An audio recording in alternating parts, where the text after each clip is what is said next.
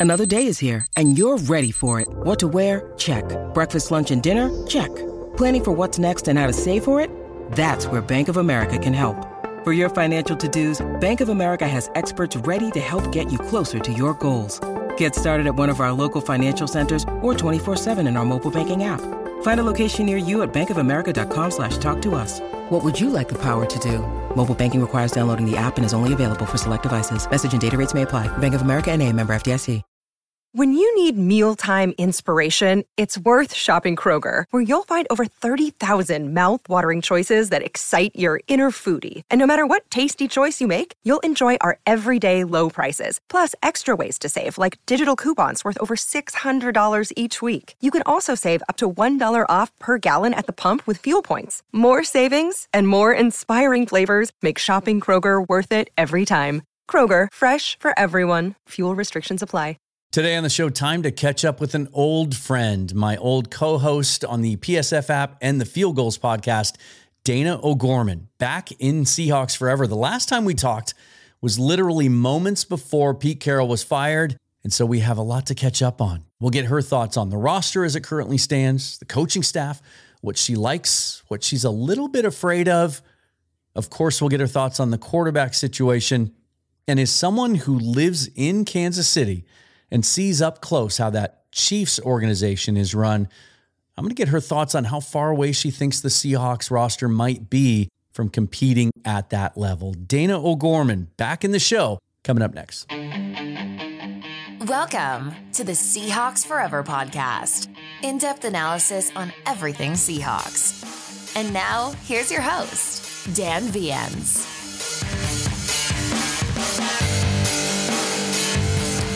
I want to give some shout outs today to some recent supporters and contributors of the show. Got a bunch of five star reviews on Apple Podcasts over the last week. I want to thank Bob Hellbringer. If that's really your last name, by the way, what a badass last name. Hudson Hawks, the notorious Ginger, 12th man SB 2019. That was wishful thinking when he made that username. And CD Alt Zero. Thank you for the reviews. And then for those who have uh, bought me a beer on buymeacoffee.com, which you can do right here, I'll put the link in the description as always. Uh, Devo12, an anonymous user, Whitney Shank, Gordon Moore, and Jordan Palmer. Thank you very much for contributing. Best way you can support the show is subscribe to the YouTube channel, hit that bell button for notification of new episodes, and like this video and on audio podcasts, subscribe. That way you follow the show and you get notification of new episodes as well. Really excited to bring Dayna back into the show today. Uh, she'll tell the story of how it went down the last time we talked on the PSF app. And for those of you who followed us on that app and were in on those game day uh, commentaries and our midweek show, uh, we'll have some news at the end of the show about our future on that app. Uh, but as I mentioned in the intro, it's been about a year since uh, Field Gulls came to an end uh, as far as the podcast world, anyway, with S- SB Nation shutting down most of their podcasts. Um, but it then allowed me the opportunity to rebrand the show and make it into what it is today. And so, thank you for all of, uh, thank you to all of you who have uh, helped get it to this point. I want to get right into this. Dayna O'Gorman joining me earlier today to talk Seahawks. Oh, Dayna. Welcome back on the show. It has been a while. Um, first of all, how are you? Well, I'm really good. It it's been a heck of a lot busier than I thought it would be than the last time that we talked. Right? So just like, yeah, just I, just to remind people or let people know, yeah. um, the last time we talked was on our last appearance on the PSF app.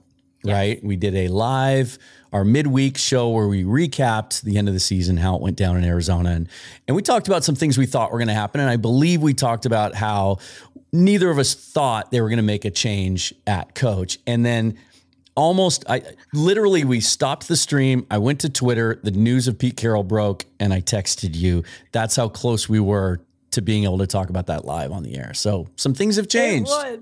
When I read that text, all it said was Dayna Schefter exclamation points, and I was like, "What the hell happened?" And I'm like, "Oh my god, how did we miss this by literally less than five minutes? Like it was so crazy." But yeah, I think we had discussed it. We thought that you know he might end up going, but probably not for another year, and he'd decide. And we played that game a little bit, but that is not what came to pass. And then so then after that, snowball, right? Like everything. I I I felt just as busy during the playoffs that we weren't playing in as Yeah. I would have been had the team been playing. It was just crazy. And it was funny, just like John Schneider admitted he did later. I was, you know, on those divisional games. Uh, I was, uh, you know, I was hoping for the outcomes that actually happened because I knew that we'd be, we were looking at, you know, Macdonald and Johnson, and so I definitely watched playoffs this year with a much, much different, you know, lens than I have in the past. I mean, I, I think we were on the same page, you know, i that we thought Pete was going to get another year. You know, mm-hmm, I did. And, and I mean, I was on the side that I I was ready for change, and I even called for it about halfway through the season. At a certain point, I just didn't mm-hmm. think they would do it. I mean, how long did it take for you? And, and and did it take kind of seeing Mike Macdonald in that role a little bit later? How long did it take for you to really kind of come to grips with the fact that Pete wasn't going to be the guy anymore? It was hard. You know, I I I am not a I'm not a Pete hater. I wasn't screaming for change from Pete um, because I knew it was coming soon anyway. So I wasn't be like, let's get rid of him now. We you know because I we all, we all knew at most we had one to two years left with him. So I wasn't I wasn't angsty about that part of it. Um, and then after it happened, it was a little shell shocky. It was like, eh, okay, well, what happened? And then the weird press conference where he's like, I don't know what I'm going to do. Like, what's your role? I don't know. And he almost seemed mad about it, but so upbeat at the same. So Pete. Yeah. And then the weird that whole press conference was strange. And then John's even weirder press God, I love John Schneider, but someone needs to get him some, some public speaking lessons. I I so cannot stand his intros because he just sounds like kind of a doofus and I, I love him and his brain probably just doesn't work that way. But I'm always he's always like, well, yeah. So I guess I gotta hire a coach. You think? You think maybe Yeah, so he see, he was did seem uncomfortable. It was like he, it, it- but but you know, I mean, we have to think about it. Like that's that was his first time ever sitting at that at that you know Mm-hmm. dais by himself without Pete there to work Yep. off of, and and um, he did seem uncomfortable. He- and it's funny though when you see him, um, like when he does his his show on seven with Mm-hmm. uh with with Dave and Bob, much more comfortable, and Yeah. and and thus he seems to be a little more forthcoming sometimes with information. And I just think you would think after 14 years you'd get a little more used to to being behind the podium. Yeah. Now, what did you think about him at the press conference to announce Mike Macdonald? Because I thought, and I even had a chance to to mention this to his wife a few days ago. Like I thought he was beaming in a way that I've never seen him. Like he couldn't wipe the smile off his face. I feel like that was a little bit of a breakthrough moment for him. Like Yeah. this is my show now. Um, yeah, I still think that he really stumbled through that opening. like I said, he just It's like he gets too excited and he, He gets he well, gets ahead and I think that his brain goes so fast. You know those people whose brains go so fast they can't get it out. So he usually has his little cards, and that helps. But um, but yeah, he seemed like a little kid on Christmas. You're 100 percent correct. That he was like, he's like, yeah, look at the guy just hired. right. So you got some questions? Like that's, you know, what it was. But it was very good. And honestly, I, I don't care how he speaks in public. I don't care how his press conferences go. I, I like that he's excited. And I like that he um I like that he bit back a little bit at a reporter who says, Well, now that you're on, you know, you're in charge. And he's like, Well, I never really didn't feel like I was in charge. And I Yeah. liked that because he was owning that a little bit. And and and there is definitely an excitement um, that I think he got the guy he wanted. Don't you? I don't think that this was a well, we'll take one of the three situation. Right. I think that Dan Quinn would have been a great option. I I like Dan Quinn and I think that he'll do well in Washington, but I just don't think that's necessarily who they wanted unless Mike Mike Macdonald or Mike I just call him Mike Mac cuz I don't I need a nickname for him. I'll get Yeah. that. But um so um and so in case he was gone, but at the same time I just feel like he was like I got exactly what I wanted in this head coach. And so that's good. Yeah. No, I think you make a great point. Very different. It's going to be a very different situation. I think you're right. I think if Dan Quinn had been the hire because they missed out on Macdonald or whatever, that that they would have made the best of it. I think he would have been a fine fit. But that Yep. press that press conference would have been different. I think it would have been Yeah. much more just business like and sort of paint by numbers. Well, that's how Dan is. I mean, he doesn't yeah. give things up, right? That's Yeah. how kind of he is as a guy. And so that that would make sense to me. I I think though that um it was not their their first reaction. I think that or their first preference. I think that they wanted youth, obviously. Now look at the rest of this coaching staff. And they wanted this youth and they they wanted this guy. What I think some fans are upset about, and I'd love to know your thoughts. I think they're a little pissed that it's another defensive coach because uh, you know that's what I wanted. You know that I love defense. I love defensive coaches. But I think people really thought that they would lean more offensively. And I don't think this has to do with Johnson deciding to stay with the Lions. I think that this is who they wanted. Yeah. No, I, th- I think you're right. I think once Yeah. they started to get, I thought one of the most fascinating things that John talked about over the last couple of weeks was how much intel he got from guys he knows around the league who were involved in head coaching searches, who interviewed Mike Macdonald, and and they were willing to share their thoughts on Macdonald with Schneider, knowing that you know some of those other teams that have more of a rebuild ahead of them get a little more panicky. They don't want to wait. They don't want to be as patient as Schneider was willing to do, and and that once he started to hear the things that he was hearing about Macdonald, I think he started to zero in on him. The defensive thing, I I look at a couple of different ways, and I I've said from day one, I get the uh, the hesitation from people because they're worried about well, if we get a good offensive coordinator and he lights it up for a couple of years, he's gone. Fair. To which I would say it's a good problem to have because it means you're killing it, right? If your guy's getting a head coaching job, it means that you're succeeding.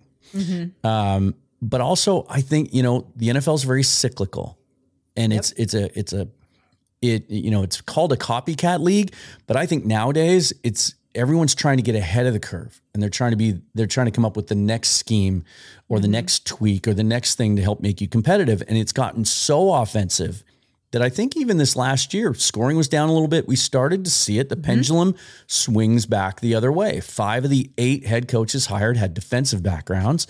And I think, you know, Macdonald's scheme was so successful and so popular now that all, you know, a bunch of other teams went and hired his assistants to be their defensive coordinators. And so now we're going to see, you know, we might possibly see that kind of trend come back to the middle Fingers a little crossed. bit. Yeah. Because you Yeah. know that's what I love, right?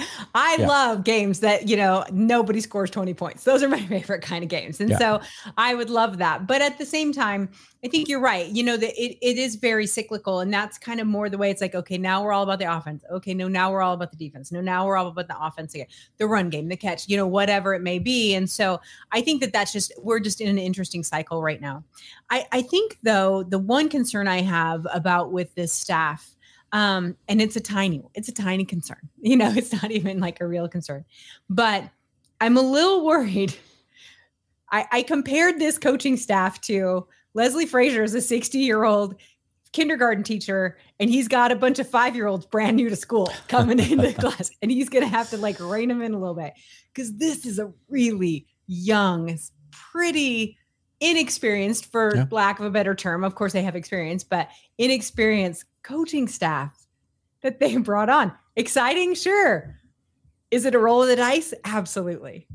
Yeah, I mean, that's the thing about first time head coaches and first time coordinators and things like that is And assistants. sometimes like- yeah sometimes they fail a lot of times they fail you know and and i think we had this conversation when before pete was fired for the people that were pounding the table demanding it or crying out for it it's be careful what you wish for because you look back a couple of years and how many of those hot up and coming young coaches that all the teams wanted to hire were fired in this last cycle? Brandon staley and arthur smith and guys like that. And there's other guys on the hot seat. You know brian Daboll's on the hot seat. The, the list goes on. It's not it might not work. But then when I listen to Mike Macdonald speak mm-hmm. and I see his demeanor, and then you read all the other things people say about him, people who've played for him, coached with him, coached alongside of him, coached across the field from him, it's it puts you at ease. And I feel the same way about Ryan Grubb. I just watched his interview he did on 710 yesterday. And like you talk about brain, like this dude just I, I love listening to him talk. He I can listen to him for five minutes and learn more about his philosophy on offense and what he plans to do than I ever learned from Shane Waldron if he talked oh, for an hour. Like I just mm-hmm. never got anything out of him. Mm-hmm. That's what makes me feel comfortable with where this staff is at. Is it seems like they've just put a collection together of dudes that are really, really, really smart. Uh, agreed, hundred percent. And I think that the nice thing about this and what I one of the things I'm admiring about what John Schneider did is there was no um old boys club in this right. One, right? It was I'm going to go out and find the best very few connections. Don't even know each other, right? Yeah. And I love that. What's going to be really interesting about this too and um I, I brought this up in a conversation with a friend and they're like, You think that's a plus? I said, Yeah, I think it's a plus. Is that so many of these guys are coming out of college, right? Mm-hmm. Like we have a lot of guys that are coming out of college college, straight out of college, means they're used to teaching and coaching. And sometimes when you get coaches who've been in the league for a long time, they Im- implement a plan, but the coaching aspect, the teaching aspect of it is not as high on their table, or they just assume everyone knows these guys are pros, they've been in the league for six years, whatever it may be. It's like, no, but you want guys who can mold, who can mm-hmm. teach, who can re kind of invigorate that aspect of football. And then the fact they know all these young guys, right? They know all these college players much better than Shane Waldron would know these young college players. And so that was the beauty of Pete coming in all those years ago yeah, is yeah. he had, you know, gone through and scouted so many of those college players and that's how they got built that beautiful team. I expect that to be a huge plus for Seattle again this year. And I'm not saying the scouts don't do their job, and I'm not saying any of that, but having that coaching aspect, you know, Grubb knowing exactly what he wants to implement, uh, you know, what he wants to bring in. Um, I know that Mike Macdonald is going to be the calling the defensive plays, but even having AD come in, yeah. you know, and having them come in and saying, okay, these are the young guys that we want. I think that's going to be huge win or lose because again like you said we you know we have a chance that this could fail but it just seems to be there seems to be some exciting aspects that they didn't just hire a first time head time coach or you know head coach and then bring all these guys who've been in the league forever around him they're like no we're going all brand new and then hoping leslie frazier can keep them on the ground that's really yeah, and it's there's there's so many other connections to college too, and and you make a yep. good point that when Pete was hired, there was that three to four window where he had really yeah. distinct knowledge of of some of the guys out there. Um, and and that window is open again. You know, Mike Macdonald was just in the college game three years ago himself. Uh, the defensive line coach they just hired today coached in the Senior Bowl, and so he worked with you know so many of those guys that you know we know how much the Seahawks already tend to like guys that Jim Nagy selects for the Senior Bowl anyway. But he worked with them for an entire week and coached them, and he's going to have that knowledge. And plus, you just talk about scheme and how much, you know, the Ryan Grubb hired.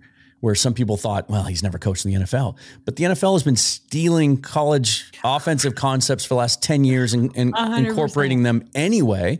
Yep. And then Grubb himself has has taken NFL concepts and kind of backfilled into his scheme. Mm-hmm. Um, and, and so I don't think it's going to be as tough a transition as some people think. Plus, again, oh, you just listen to the guy talk, and yeah, he's been studying the pro game as closely as he's studied the college game. Yeah. Oh, absolutely. And yeah. so he's going to know guys that can fit in that and who can't. Do you know what I mean? It's like, no, he's going to be a really good college player and we're going to leave him there or whatever it may be. So, so it's exciting. I, I don't know what to expect. Um, I, I'm not a fan of what I call beige coaching, which is you know, coaches don't have a lot of personality. You know, I like yeah. the hyper Pete's and I like the really grumpy Mike Tomlins. And, you know, I like guys with personalities. Sure. I don't, I haven't gotten a feel of any of their personalities yet. I can see that.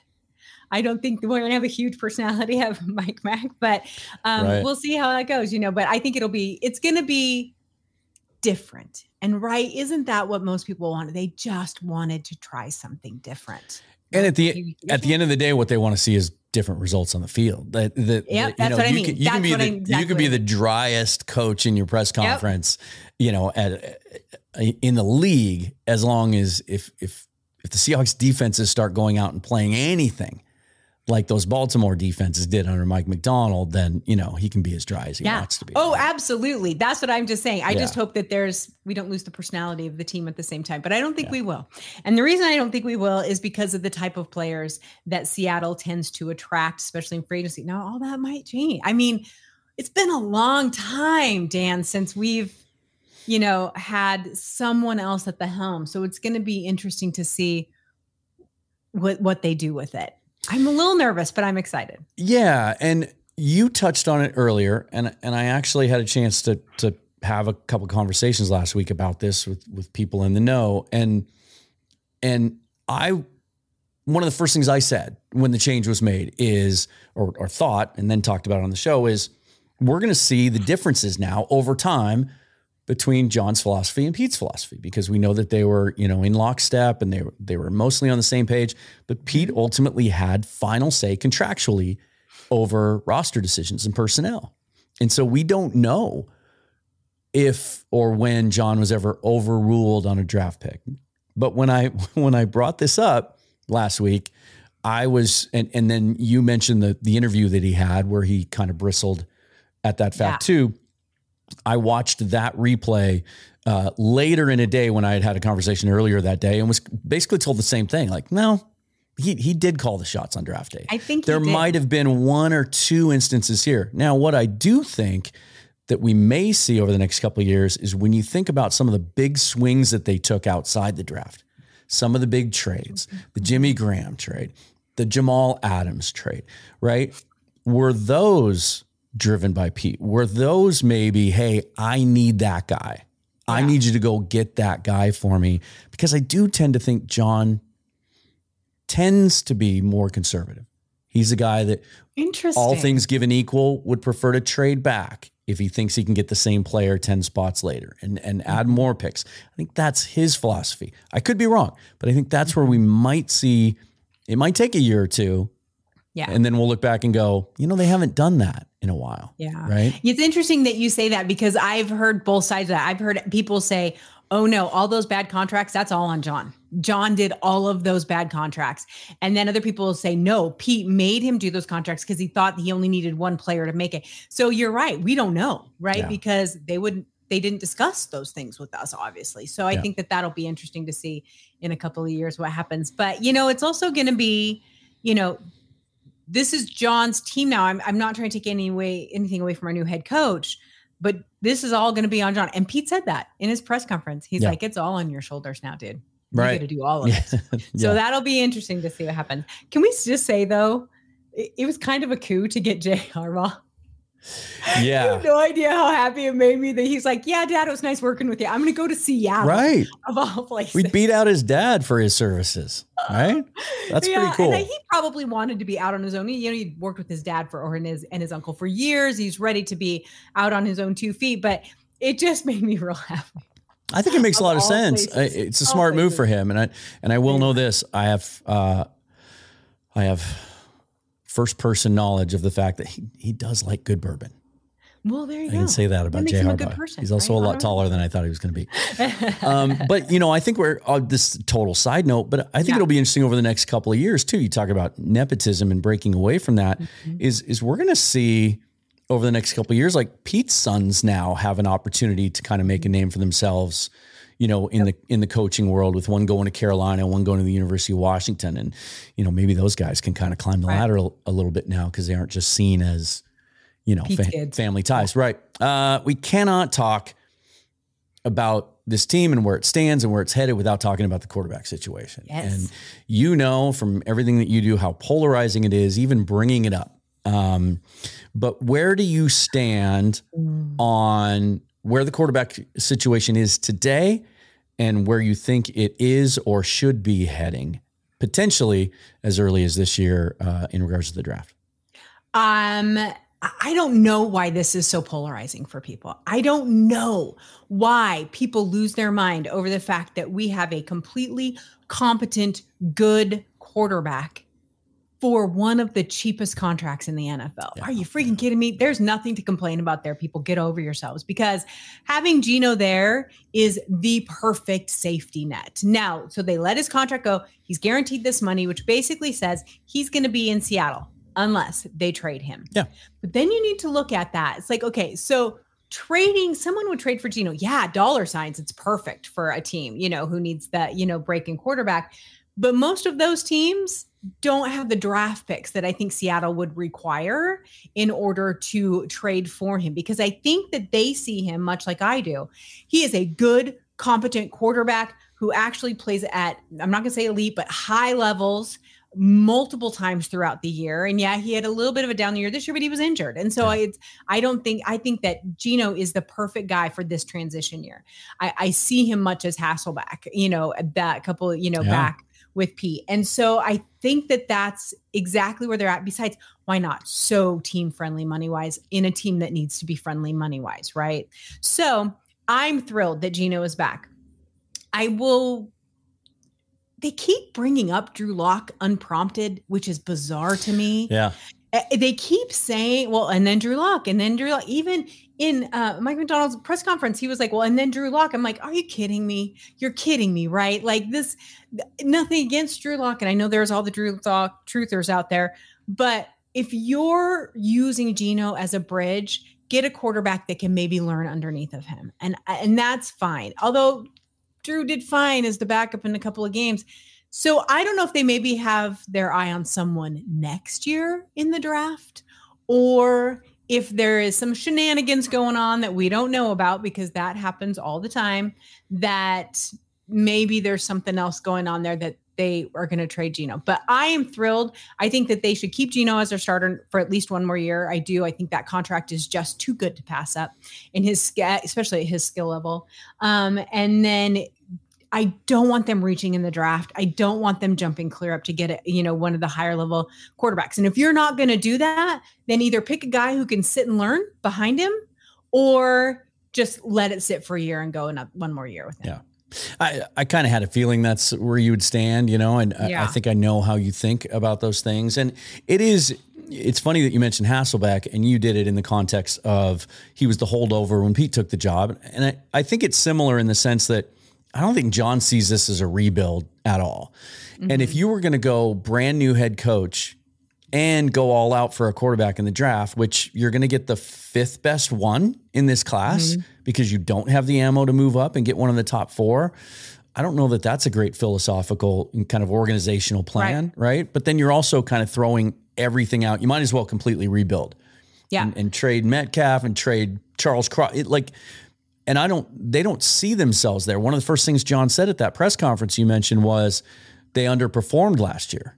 He thought they should have been a 10 or 11 win team. I've said mm-hmm. that I think if Mike Macdonald had been coaching the Seahawks defense last year with the same bodies mm-hmm. in those uniforms, they would have been top 15 at mm-hmm. worst, and that that team would have been more competitive. So I don't think they want to take that biggest step back. I just did something today. I'm going to tease a little show that I'm going to do tomorrow. And I charted it because I had an idea in my head. And sometimes when you take that idea and you put it on paper, it, it doesn't match and you realize, I guess I was wrong. But when you look at all the teams this year that are quarterback needy and all the quarterbacks that are projected to go in the first two rounds of this draft, and a historically large number of veteran quarterback options this offseason that you could either trade for or sign as free agents. Mm-hmm. And then you look ahead to next year, and I came up with four teams, including Seattle, four teams next year that next. might be hunting quarterbacks. Mm-hmm. And even of those four, one is the Rams. Matt Stafford might still be totally good to go. One is mm-hmm. the Jets. Aaron Rodgers may be healthy in 2025. And so even though it's not expected to be as good a class, it always ends up being good. So guys pop, guys develop, and the mm-hmm. Seahawks may look ahead a year and go, now's not the time. Right. Next year, we'll be in a better position. It'll be more of a buyer's market. Right. I agree. I just don't think it's logical right now. And you know, Seattle has done a lot of things that I didn't think were logical, and so you know, it doesn't mean that that that that's what's going to happen. But I completely agree with you. This is not let Geno. I mean, one more year. We need one more year out of Geno, yeah. and and then I think kind of go from there. It so, might be it might be different if they had a second round pick you know that that Right. might increase their Which options. I think they'll end up with one. God knows John will shake shimmy and do whatever he needs to do to get that back. And I think that that'll be good. But that's definitely the quarterback position is not the problem. And so let's just leave it, especially at the dollar sign it's at. Let's just leave it where it is. And, and that's what I've told people that are just adamant that whose minds cannot be changed about Geno is look, give it one more year. That defense, improve that defense to where they're competent and they can get off the field on a regular basis. Improve that offensive line, especially the interior. And then if Geno still goes out and he's the 17th or 18th best quarterback in the in the league, given those you know upgrades, Mm-hmm. okay, fine, you win. Let's go get a quarterback. But yeah. uh, also, you can do both. Yeah. You can absolutely do both. And but people like to be all or nothing, black or white. Yes. so It's all it's 100% one way or the other. Absolutely. so you are in Kansas City. I don't think everyone knows that. And so you uh, even though your your heart lies with the Seahawks for the most part, you watch what's happening with the Chiefs every single day. And that dynasty that, you know, we can use that word now. We don't need to we Absolutely. don't we don't need to qualify it anymore. When you watch the Chiefs and you project where you think the Seahawks can be with better coaching, how far away are they from that team? What's the gap? Um, gosh, it's a great question. Obviously, the quarterback is the biggest gap, right? I mean, Patrick, But Mahomes he's a unicorn. league. Yeah, he Right? and so he, it's he's it's hard to quantify. Yeah. You look at the rest of that team. That defense came on at the end of toward the end of the season, and that was one thing they had been lacking over the last couple of years. But at the same time, they're an aging team too. Travis Kelce, I give him one to two more years in this league, if if even that. Um, it depends on if he gets. I think if he gets hurt next year, he'd really probably be done. Um, but with their receiver issues, Seattle is much at a much better spot than than Kansas City is with their receivers. On the defensive side of the ball, Kansas City is kind of surging at this point, and so it, it's it's hard to to to quantify the two of them. That sounds terrible. I'm not trying to get out of the question. I think that the way you stop the Chiefs is to have the best defense in football, which the Ravens, I don't know what the hell happened in that game. Don't even get me started. But um and so I can't decide if they need to the defense has to get better. The offense probably, especially the quarterback position, needs to get better.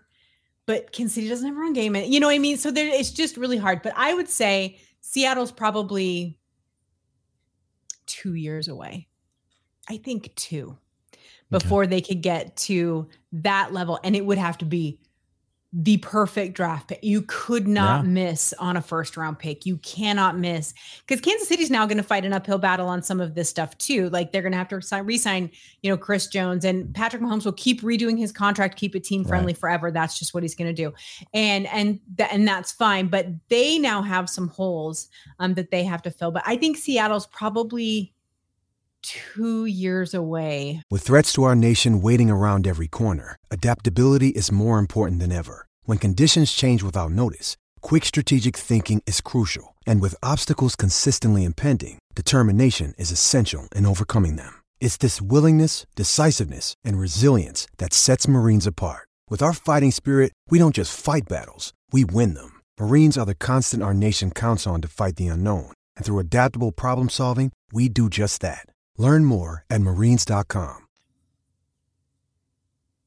It's it's a fascinating Maybe- case maybe because further with a quarterback, definitely further with a quarterback. Kansas City has in Mahomes' time, they have won Super Bowls in in very different ways. You know, in, in- Yeah. early in his career, they were terrible defensively, and he carried them, and they just they lit it up on offense. And then they they had to do some things because of his growing cap hit to to change resource allocation and and mm-hmm. spread things out around the rest of of the roster and make tough decisions like trade a franchise wide receiver and Tyreek Hill, maybe the best receiver in the game. And and so you're right. I, I think you nail it. At some point, you have to get the guy at quarterback next. But it also does point out for those who think I think you have to get the guy at quarterback to to create a dynasty. I don't think you have to have the guy at quarterback to win a Super Bowl. I think there is a, a difference, but that's just me. So Oh yeah, no, I agree. I I I have Yeah. I think, you know, look, Brad Johnson, Trent Dilfer, like Geno Smith can win a Super Bowl. Anyone who thinks he can't just doesn't know ball. It's just kind of the, Right. the new trendy term. Yeah. Uh, if you have a dominating defense and a good run game, Geno's good enough. Like, Yeah. but but that's that's the harder way to get there.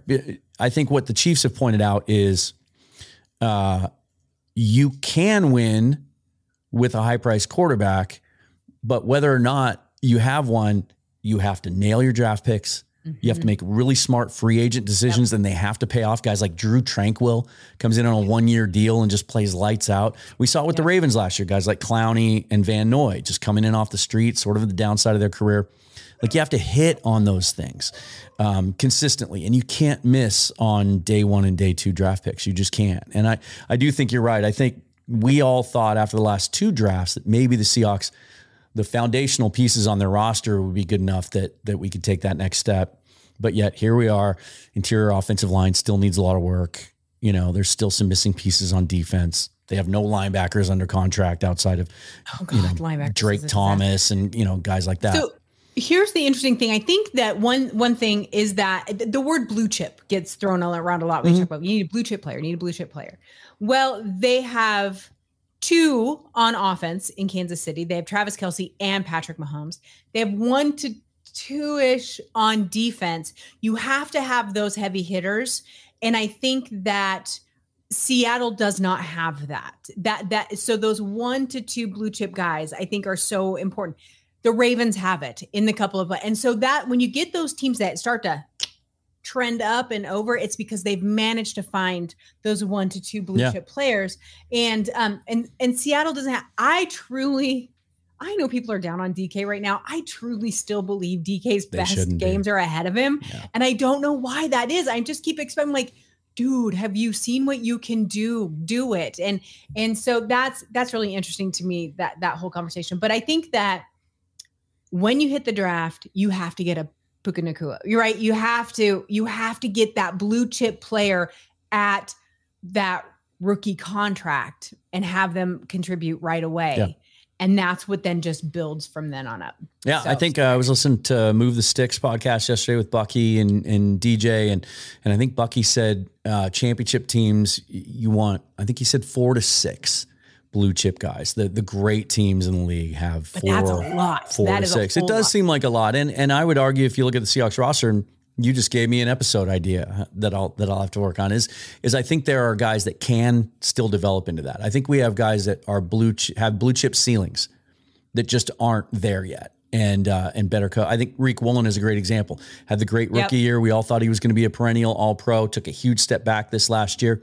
Let's see what Mike mm. Macdonald and Karl Scott and that staff. That's the teaching, Can- right? can That's what I'm so excited Yeah. about with this new coaches. Yeah. That you remember how to teach. I think that that is going to be really fun to watch. teach and how to use personnel. I mean, Yeah. both that you can see why Mike Macdonald and Ryan Grubb get along so well because they both talk about that, the personnel based scheme, and that I'm going to tailor what we do on offense. Ryan Grubb said it again yesterday. He keeps saying it.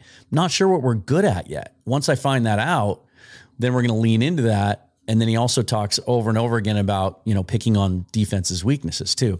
Can't wait to see what he does with DK. I thought DK from that Dallas game on last year turned a corner.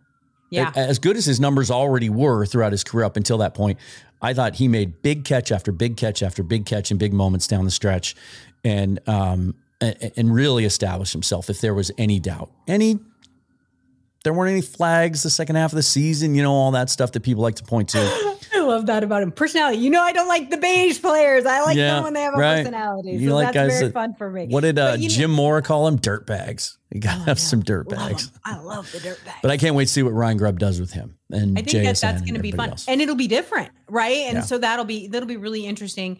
Um, I think that you know we're seeing we're getting toward the end of Tyler Lockett's career, and we know Mm-hmm. that I want to see more from JSN, and I think that they can get that from him, hopefully. So that's super exciting. And then of course the defensive side will be good too. But I will tell you, Dan, and tell me how you feel about this. In my opinion, if you talk about all of these players, and we lean into free agency, that just is coming up here in like 10 days or Yeah. something. You know, no, I guess it's like two The weeks, two and a half 16th. weeks. Yeah. Yeah. Um, is Legal um, tampering. Yeah, legal tampering. Yeah. It's the conversation's already happening at the Right. combine, just so you know.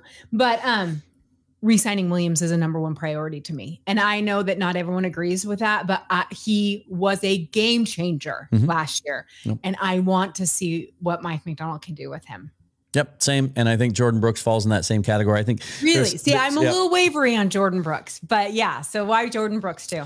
Uh, yeah, I think a, a lot of people have made the natural connection of maybe they they should pursue Patrick Queen instead, um, because he played for Macdonald with the Ravens. Uh, what I would say to that is, I think Brooks, you know, when healthy, and that's certainly a question mark, but it's also going to keep his value down a little bit. I think Patrick Queen will get more on the open market potentially than Jordyn Brooks. Oh, Um, but I think Brooks is a, a bigger, a little bit more physical player. Um, and I also think he is underrated when it comes to coverage. Everybody, you know, a lot of fans think that Queen's the cover guy and Brooks isn't because that was a knock on him coming out of college. All you have to do is go to Twitter and look at Griffin Sturgeon's Twitter timeline and uh, show look at all the clips he's shown of Brooks covering guys 30 yards down the field. Um, even in that last game at Arizona with a bad ankle, covering Trey McBride step for step, 35 yards down the field. Um, he's, uh, I think, I think Brooks is a guy that Macdonald's going to love. And I think he's going to come at a lower cost than Queen or anybody Oh, else in the open market. And I think, uh, I think he's going to want to keep him. I do. Yeah. Uh, and they'll find a way to do that. And, and it can be done for those who don't, for those who are screaming at the screen right now, but what about salary cap? Meh, meh, meh. You know, You can work around salary yeah, cap. That's I. I was just having that conversation with someone today. They're like, "What about Geno and this?" Like, you can get to forty million dollars in cap space like that without touching Geno's deal and without Yep. cutting Tyler and without you know making any of those moves that are going to make people. Cr- you make a lot of room just by even if you wanted to keep Jamal. I mean, like there's there's ways around Sure. all of this. Yeah, Um, but they won't it- keep Jamal.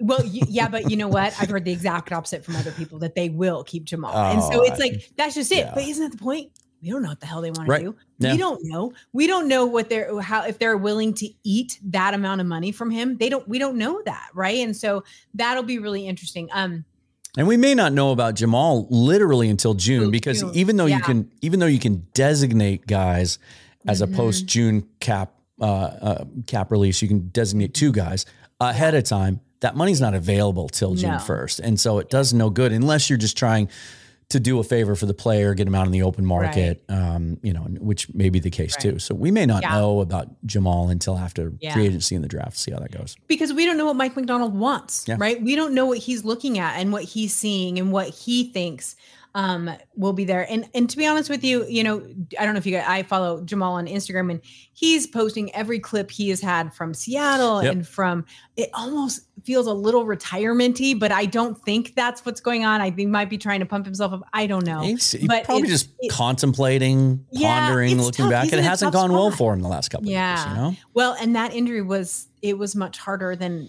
than all I mean, we knew it could be career ending, but Yeah. Uh, we'll see. But there's going to be a lot of change here pretty soon. It was interesting to me though is that I think it was PFF. They had their top 200 free agents. There were only 8 Seahawks on there and Williams was the highest. I think he was like 15 or 16. Yeah, or I was going to say, I think he was 16. I think Brooks Yeah. just made it in at 50 Brooks- on their top when Yeah. they did a top 50 and then they expanded it. Yeah, he was They at the, actually had was the Fant on there still. Bobby Wagner was in there. And then, of course, Lock's back there at like 156 or whatever because he's a confident quarterback. But I thought it was interesting. And so we could see a lot of change if, if they don't think these guys are going to lean the way they want them to lean. But that's the weird part, right? Like if we knew who our coaching staff was be, we could probably kind of guess who they're going to cut and who they're going to keep. Yep. All that intrigue is the reason that uh, you know people are so into what you and I do, and and you know views are up, and and uh, downloads are up, and subscriptions are up, and uh, and all that because uh, people want to know, and we just don't yet. Mm-hmm. We don't, No. but that's what makes it fun. Keeps you on the edge of your seat, right? Yeah. That's the whole point. Well, and you on the it's edge of the seat. it's always fun to have you on. Uh, we could talk easily for another half an hour. Uh, always good to Oh, yeah. catch up with you. Um, I, you and I both agree. Just for any of those of you watching, and uh, I did point out before we hit record today, it's been almost a year to the day since they pulled the plug on the Field Gulls podcast, and so Yes. you know, which created Seahawks Forever, and then you got to focus on your other stuff. Yeah. And then we did the a PSF thing, which, you know, was cool in its first year. But um, for those who are hoping that we'll be back, can we just announce it now? Like That's yeah, we're not going to Yeah. go back next year, but it's way hard. Let me tell you, I have a lot of respect for the commentators on TV now because live, you know, broadcasting a four-hour game, I was exhausted. Like I needed a Yeah. nap after those. So kudos to them. That's just it was a little muchy for Dayna, but it Yeah. was uh it was uh it was it was a fun experiment and you know it let us hang out which was always good because Sure. we had spent the year before together so that was really fun but but yep on to new things now yeah. I don't know how Scott Hanson does it. Like the red zone thing, uh, it's it's amazing to me. Yeah, just I get tired. I don't know. I come home from work sometimes, and I have to talk at work for five six hours at a time. Yeah. I don't want to. That's Yeah. why on my days off, sometimes I just want to go into my cave and just Right. hide out. do not talk to me But I can't no. these days because there's so much to talk about on this show. So Yeah, that was always, always great to have you on. Let everybody Thank you, know what you're going to be focusing on this offseason, what you're up to, and all the places they can watch and read you. Well, we're you know super excited over at Our Turf Football. That's um, kind of my main focus, and um, we once again got um, press credentials for the combine, um, and we'll probably end up back up the draft. I don't know that I'll be going to the draft this year. Um, we might. It's in Detroit this draft. year. It's in Detroit. Okay. Yep. And um and Sonia is really wanting to go to this draft and and so we'll have all that kind of coverage. Um and then we start our divisional preview shows in June and we do one division a week. It's like very in depth and those are really fun too. And then of course, I'm occasionally on over at a Real Hawk Talk with those Hawk Blogger boys and uh they Oh my gosh, that one's always a ride. So that one's super fun. They too are in anticipation of everything that's coming Yeah. out there. And then, so you can always find me on Twitter. It's at Dayna OG. I'm, you guys know me. I'm around. Absolutely, and we'll uh, we'll catch up again after the draft and free agency when this roster starts to take shape and um, and do this again. See That'll where we're a fun conversation. Thank you so much. All right, thanks, Dayna. See you soon. Two shows in two days with um, Butch making an appearance. I guess uh, maybe he sees a future for himself on camera. I have thought about starting him his own Twitter feed, maybe even his own TikTok account. And yes, as someone pointed out to me who saw him on the show yesterday, he is a big, big boy. He's about to turn two years old, and yet he is 20 pounds. Someone referred to him yesterday on Twitter as a, uh, said, uh, asked if he was a, actually a Black Panther uh, rather than a cat. But nope, uh, he is indeed a cat. Uh, thanks for watching today. Tomorrow on the show, as I mentioned, I'm going to take a look at the uh, the lay of the land in the NFL when it comes to quarterback neediness. Which teams are hunting quarterbacks this year, and how it might project to next year, and how it might lend itself to the Seahawks being willing to be patient because they might have a little bit more of their pick of the litter next year when it comes to the draft if they so choose. So tune in for that. Um, and as always, if you subscribe, then you never miss out on a new episode.